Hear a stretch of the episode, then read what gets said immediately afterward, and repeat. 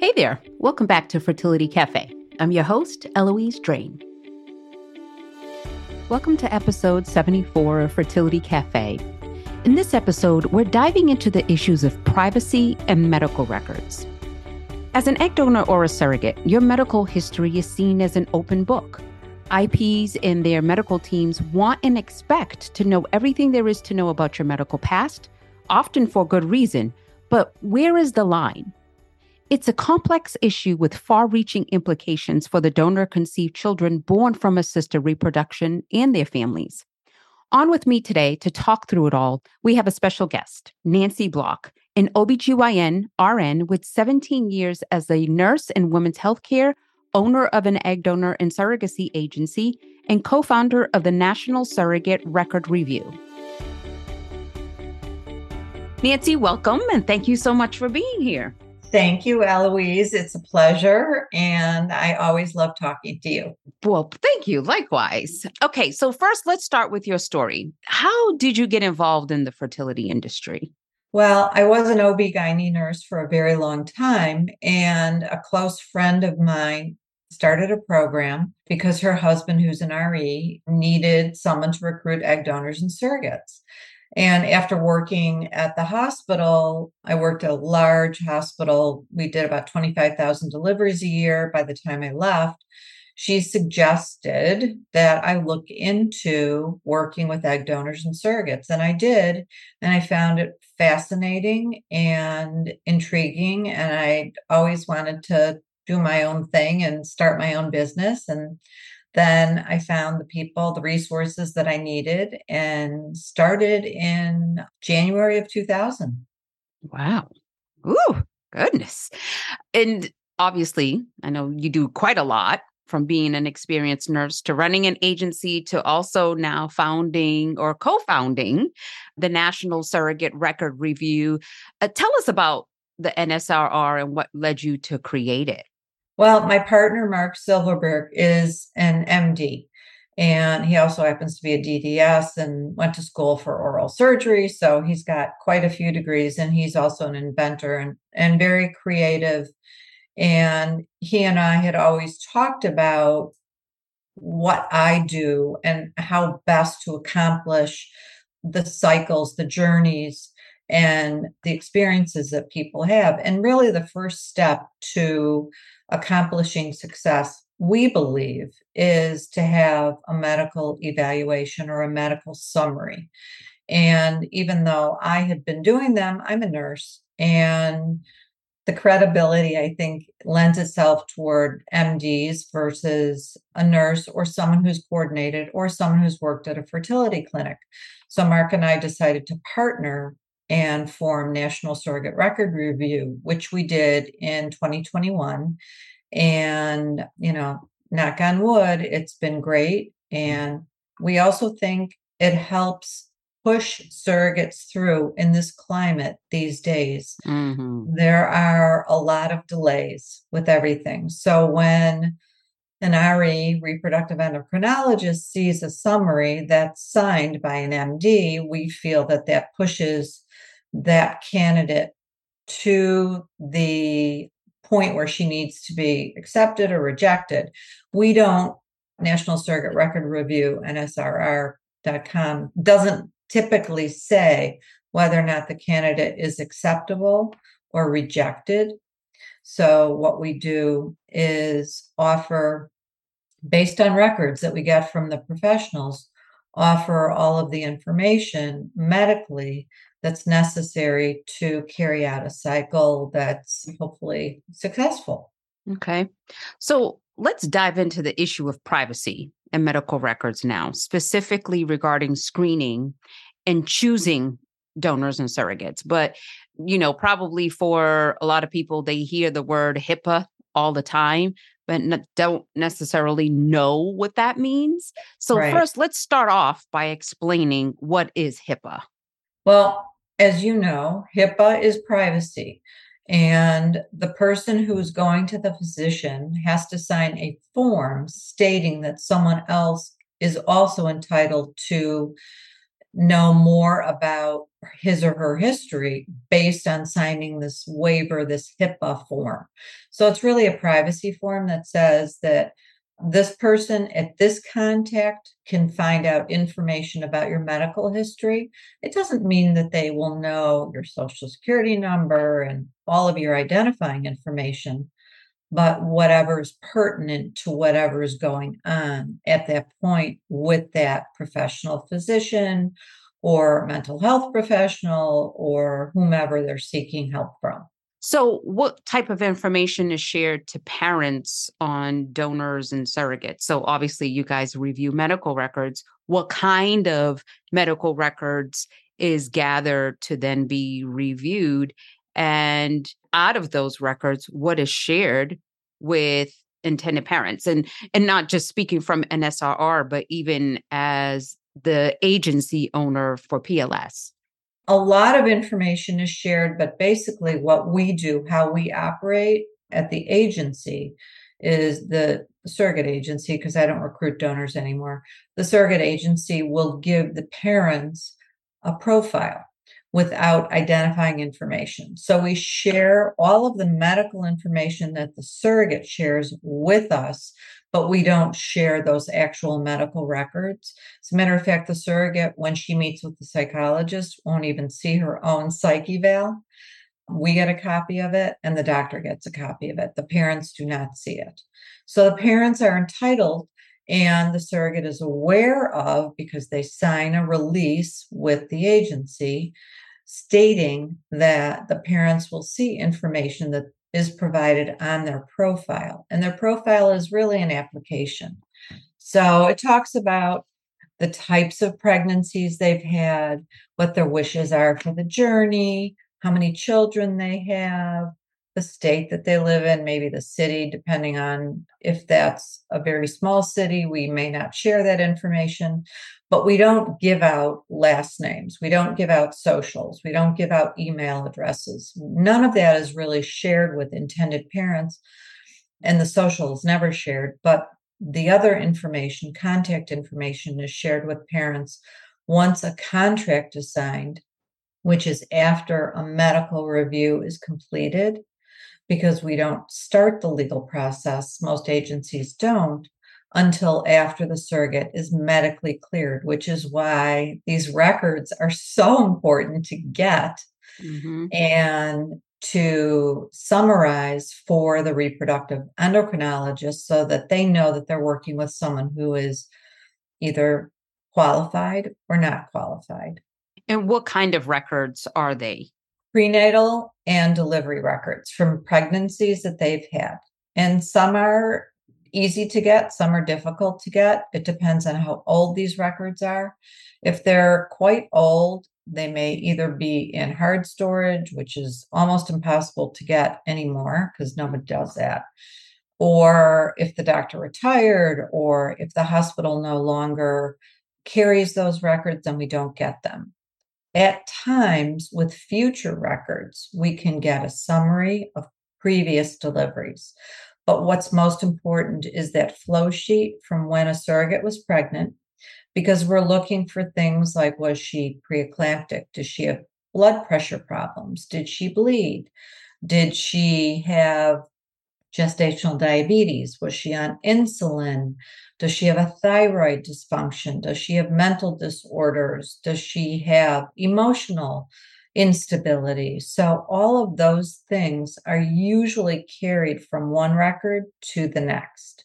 Not always, but whenever possible, we try and find that information out from pregnancies and then deliveries. Deliveries, we are looking as an OB nurse and a doctor, we're looking for things that would make it difficult for the surrogate to carry a baby as a surrogate for someone else and that would be something that would be high risk and we wouldn't endorse that even though we don't endorse or decline a surrogate it's really up to the re to make that decision. We point out did she have a difficult delivery? Did she have something called shoulder dystocia which can make a baby get stuck. If it was with her first pregnancy and she had successive pregnancies that were very normal chances are it's fine. If it was with her last pregnancy and she had lots of high risk problems, the doctor that these parents go to may not want to work with the surrogate because it would be too high risk. Okay. Now, is it reasonable for, and I know we keep talking about just surrogates, but donors and surrogates to expect some degree of privacy, particularly for health related issues that may not seem relevant to the task at hand? Maybe they had gallbladder removed. It, well, it's but, funny that you asked this question because I was just asked this yesterday. I was talking to a client and they said the surrogate really doesn't have very much in her history, her medical history. And the intended mother is not a physician. So she's not in tune to everything, even though, I mean, she's quite bright. But I said she really doesn't have a lot of medical history because she's young. She's had two normal pregnancies and she doesn't have significant health problems. Her BMI is quite low, I mean, within the normal range, but she doesn't have a lot of medical history. So I think what's expected of an egg donor or a surrogate is anything that would be significant. And, you know, having your gallbladder taken out for a pregnancy, I mean, is really not super significant, but any medical history that anyone's gone through, any surgical history that anyone's gone through, is reported when we do our summaries on National Surrogate Record Review. So even if it's not significant, it's still mentioned. So, what about if I'm just trying to think of different things that. Well, we've had surrogates where they've had cancer when they were children and they had clearance because they had treatment but it didn't affect their reproductive function. It didn't affect their ovaries. It didn't affect their uterus. It was when they were quite young. It was you know maybe 15 years 20 years prior to and so we would get clearances or ask for clearances from an agency that we're working with from the oncologist to state that she is healthy enough to carry a pregnancy as a surrogate, even though she had that in her former history. That's kind of rare. Actually, we did have a surrogate who had cancer when she was young, but she's totally fine. And it wasn't significant and it didn't affect the pregnancy. And so she was cleared. Hmm. So I think those kinds of questions are good to ask. And there are some medical issues that certainly parents are entitled to know about. Autism, I think, is one. If a surrogate has a child with autism, we recommend that that surrogate have a genetic consult.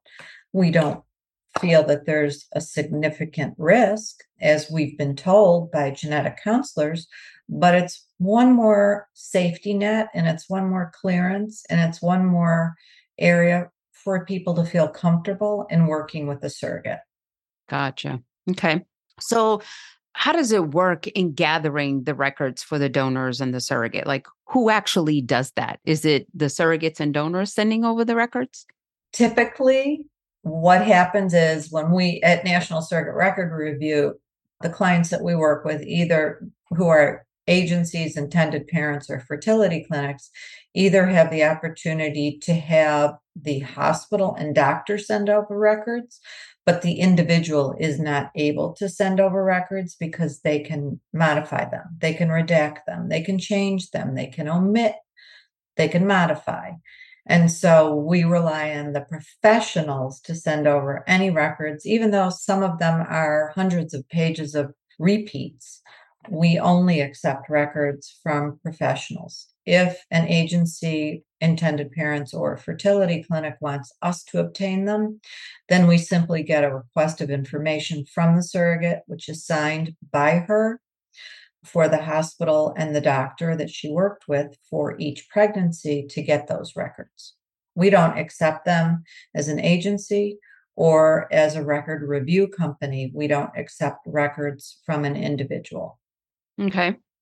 So now let's talk about the medical privacy during the donation or surrogacy process. So, you know, obviously we've passed all of the medical screening, we have the legal contracts, and now we're starting the process. Do IPs have a right to know everything that's going on with their donor surrogate's body? And, or is the donor surrogate entitled to some degree of privacy? We do know that anything relevant, and this is as a medical professional, as an agency owner, as a reproductive nurse, as an OB-GYN nurse, and now as co-owner of National Surrogate Record Review, we do know that a donor and a surrogate are entitled to certain layers of privacy.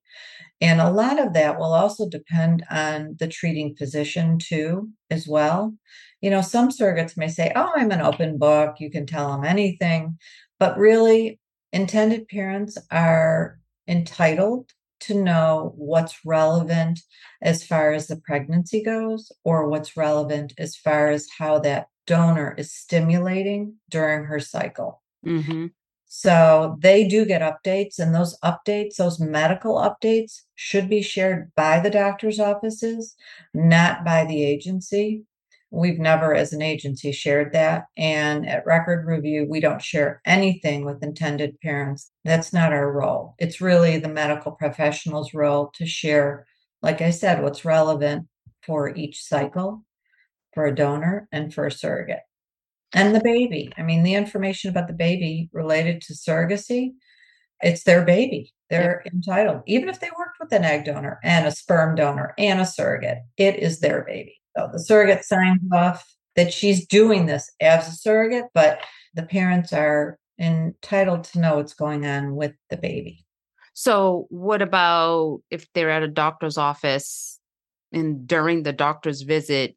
When is it okay for a surrogate to say, okay, you know, I want to have privacy with my doctor and speak to my doctor, you know, alone versus you know, an intended parent that's there, whether it's FaceTime or it's physical or whatever, does she have a right to request that information or the right to say, you know what, I want to have a few minutes alone with my doctor in privacy without the intended parents, even though I'm carrying your baby for you? Well, it's funny because I'm going to twist that question around a little bit also, because sometimes it comes from the physician too. Mm. The physician may be uncomfortable about sharing certain information, may want to talk to the surrogate or the donor, but talk to the surrogate before she talks to the intended parents or does a FaceTime with the intended parents. So I think it's a conversation. It doesn't mean that someone's hiding something. I think it's a conversation that the professional has with their patient first, and their patient is that surrogate or that donor.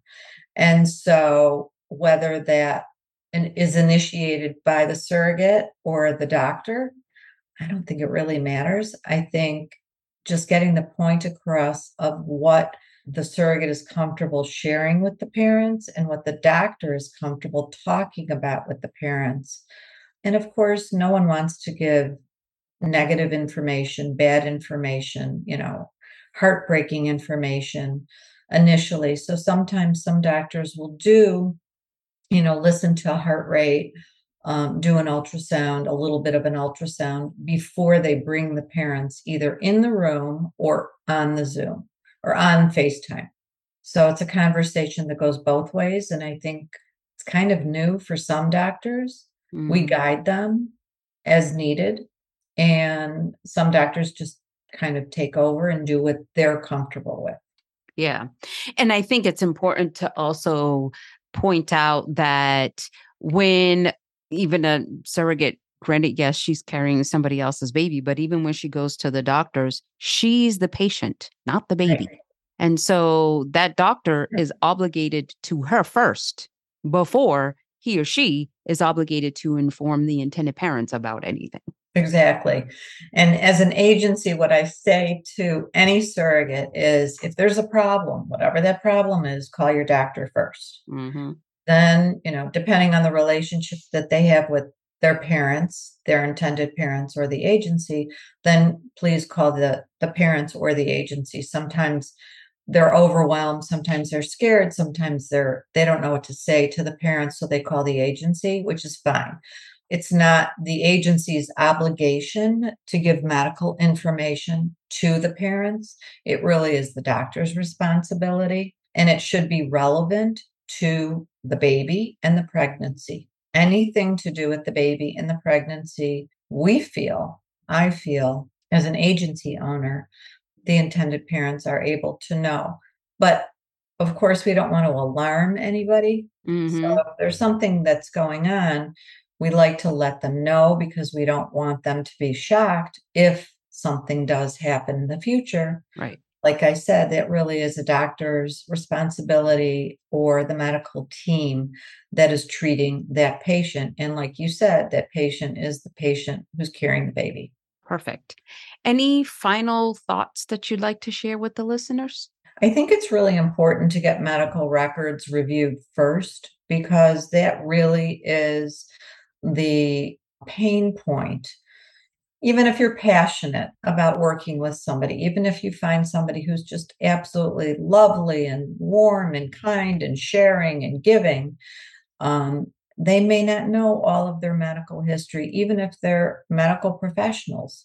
So we need to do a summary, and doctors appreciate a summary from a doctor. And it does help push that surrogate candidate through a little bit quicker because there's a lot more credibility with an MD signing on these summaries versus someone else who does it, even someone with experience as an OB nurse. Yep, absolutely. I agree. Well, Nancy, thank you for being with me on the show today. We'll make sure that we put all of your information and information about NSRR and PLS on our show notes so that people can reach you if they have any questions. That's great. National Surrogate Record Review.com is always here to help. We can answer questions, talk about our summaries, and you know, obtaining records as well. We can do both. Awesome. Perfect. Thank you so much for listening. If you found this episode helpful, please rate Fertility Cafe on your favorite listening platform and share this episode with anyone you think could benefit from hearing it. Thank you so much for joining me today. Until next time, remember love has no limits, neither should parenthood.